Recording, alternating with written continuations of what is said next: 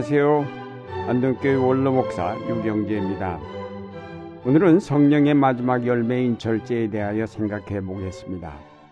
절제를 영어 성경에서는 self control, 즉 자제라고 번역하였습니다. 자기를 통제한다는 뜻입니다.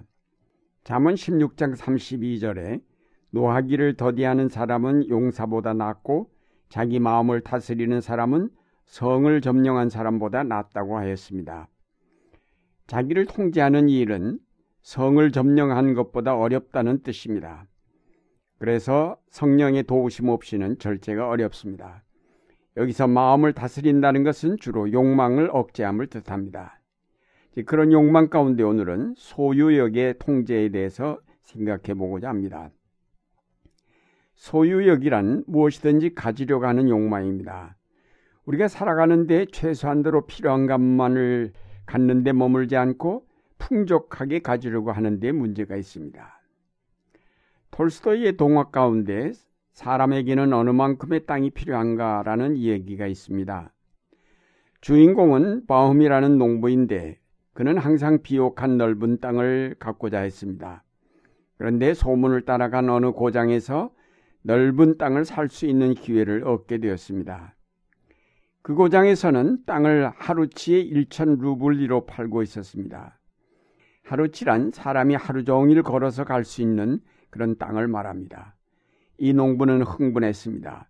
그는 밤잠도 설친 채 아침 해가 돋자 바로 출발을 서둘렀습니다. 단지 조건은 해지기 전에 출발점으로 되돌아와야 한다는 것이었습니다. 농부는 욕심껏 걸었습니다.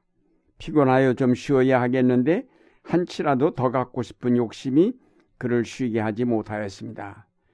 간밤에 잠도 설친 데다가 뜨거운 햇볕 아래 쉴 사이 없이 걷고 있는 이 농부는 기진맥진할 수밖에 없었습니다. 그러나 그렇게 해서 얻을 땅을 생각하니 계속 걷지 않을 수 없었습니다.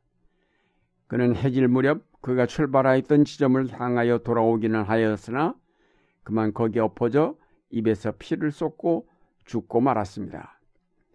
그의 하인이 그곳에 여섯 자의 땅을 파서 그의 시체를 묻어 주었습니다. 사람에게는 어느 만큼의 땅이 필요한가라는 질문에 대한 정답은 여섯 자 땅입니다. 이 동화는 인간의 탐욕은 끝이 없으며 그 결과가 얼마나 비참한가를 교훈합니다. 이 얘기는 탐욕으로 끝없이 치닫는 현대 문명에 대해 예언적인 경고를 주는 동화입니다. 야고보서의 일미 일찍이 인간의 욕심에 대해 경, 좋은 경고가 실려 있습니다. 욕심이 잉태하면 죄를 낳고 죄가 자라면 죽음을 낳습니다. 인간의 절제를 모르는 끝없는 욕망으로 죄가 시작되었고 그것으로 말미암아 죽음에 이르게 되었습니다. 이 한 절은 인간 타락의 역사를 집약하여 말해줍니다. 구약 여호수아서 7장에 보면 아가인이라는 사람의 탐욕으로 말미암아 이스라엘 전체가 타격을 입고 낙심한 가운데서 이 아간을 색출하여 그 가족과 함께 처형한 얘기가 나옵니다. 하나님께서 이스라엘이 여리고성을 점령할 때 거기에 있는 물건에 손대지 말라고 명령하셨는데 아간은 이를 어기고 외투 한 벌과 은 200세겔과 금 50세겔을 가져다가 자기 장막에 감추었습니다. 이로 말미암아 작은 성인 아이성을 공격하다가 이스라엘은 참패를 당하였습니다. 그 참패의 원인이 아간에게 있음을 알게 되었고 그래서 그 가족 모두를 돌로 쳐 처형을 하였습니다. 하나님께서는 이스라엘이 전리품의 눈이 어두워지면 그 마음이 흩어져 공동체성을 상실하게 되면서 가나안 점령은 점점 어려워질 것이라고 보시고 이를 금하셨던 것입니다. 이스라엘은 광야 생활을 통하여 공동체의 중요성과 더불어 그 모든 구성원들이 평등하게 살아야 함을 배웠습니다. 광야에서 만나를 먹음으로 거기에 부자도 가난한 자도 없이 평등한 사회를 이룰 수 있었습니다. 약속의 땅에 들어와 땅을 골고루 분배한 후 더 많이 가진 자도 덜 가진 자도 없도록 절대로 그 땅을 팔지 못하게 하였습니다. 그렇게 할 때 이스라엘은 평등 사회를 이룰 수 있기 때문입니다.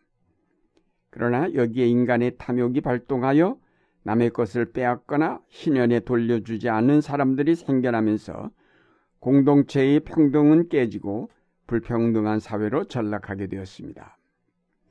하나님은 이스라엘 공동체를 위한 계명을 주셨는데 그 핵심은 하나님을 사랑하고 이웃을 사랑하라는 것이었습니다. 하나님을 사랑할 때 비로소 공동체가 가능하기 때문입니다. 하나님을 사랑하여 그의 명령에 순종하면 탐욕을 억제할 수 있기 때문입니다. 이스라엘의 첫 번째 관심사가 무엇을 먹을까에 있는 것이 아니라 하나님을 사랑하는 일에 있게 하신 것은 그래야 공동체가 이루어질 수 있기 때문입니다. 그래서 예수님께서도 너희는 먼저 그의 나라와 의를 구하라고 하셨습니다. 그러면 모두가 함께 살 수 있는 하나님 나라가 이루어질 것이기 때문입니다. 그렇지 않고 사람마다 모두 자기 먹을 것부터 구하다 보면 이웃도 보이지 않고 심지어는 형제 자매도 경쟁의 대상이 되어 그의 것마저 빼앗으려 하게 될 것입니다. 그러므로 우리는 이 땅의 물질에 대한 욕심을 버리고 하나님을 사랑하는 경건 생활을 힘쓰지 않으면 우리 모두가 파멸에 이르게 될 것입니다. 베드로후서 1장 말씀에 보면 그리스도께서 우리를 구원하심은 생명과 경건에 이르게 하셔서 우리로 하나님과 교제케 하시고자 하는 데 목적이 있다고 하였습니다. 그 목표에 도달하려면 우리의 정욕을 억제하고 믿음의 덕을 더하고 덕의 지식을 지식의 절제를 절제의 인내를 인내의 경건을 경건의 상호 우애를 상호 우애의 사랑을 더하라고 하였습니다. 우리가 인간의 욕망을 통제하려는 것은 단순히 과소비를 줄이고 우리 경제를 살리려 함에서가 아니라 사회 도덕성의 회복과 사회 정의의 실현을 위함과 동시에 경건에 이르고자 함이며 사회 공동체를 지향하고자 함이며 더 나아가 하나님과 교제하기 위함입니다. 우리가 이렇게 절제하면서 경건을 지향하면 하나님 나라에 들어갈 자격을 충분히 갖추게 될 것이라고 하였습니다.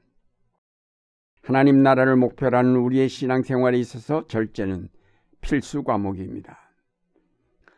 사도 바울은 고린도전서에서 신앙을 경주에 비유하면서 경주에서 이기고자 하는 사람은 모든 일에 절제해야 하는 것처럼 신앙의 삶도 모든 일에 절제하여야 할 것임을 교훈하였습니다.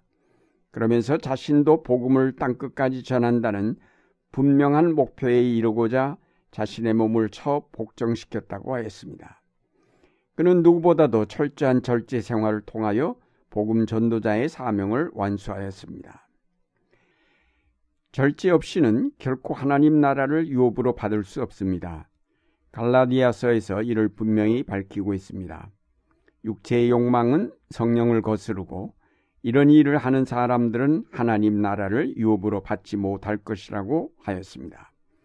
또 6장에서는 자기 육체의 욕망을 따라 심는 사람은 육체로부터 썩을 것을 거두고 성령의 뜻을 따라 심는 사람은 성령으로부터 영생을 거둘 것이라고 하였습니다. 결국 욕망을 억제하는 일은 생명과 관계된 일입니다. 오늘날 우리 사회의 과소비 현상은 사회의 도덕성과 공동체성을 파괴하며 환경을 오염시키고 더 나아가 스스로의 목숨을 위협하는 죽음에 이르게 만드는 길이며 한 걸음 더 나아가 영생에서 죄될 수밖에 없게 될 것입니다. 사랑하는 여러분, 신앙의 중요한 덕목인 절제에 실패하면 우리는 하나님 나라를 상속받을 수 없습니다. 절제는 하나님과 교제하는 첩경이며 동시에 이웃과 사귐을 나누는 길입니다. 절제는 또한 자연을 살리는 길이며 자연과의 관계를 회복하는 길이기도 합니다. 따라서 우리가 절제의 생활에 성공한다면 하나님과 이웃과 자연과 더불어 코이노니아를 회복하게 될 것입니다. 거기에 하나님 나라가 이루어질 것입니다. 성령의 열매인 절제는 신앙의 필수 과목임을 기억하면서 절제를 통한 경건한 삶을 이루어 가시기 바랍니다.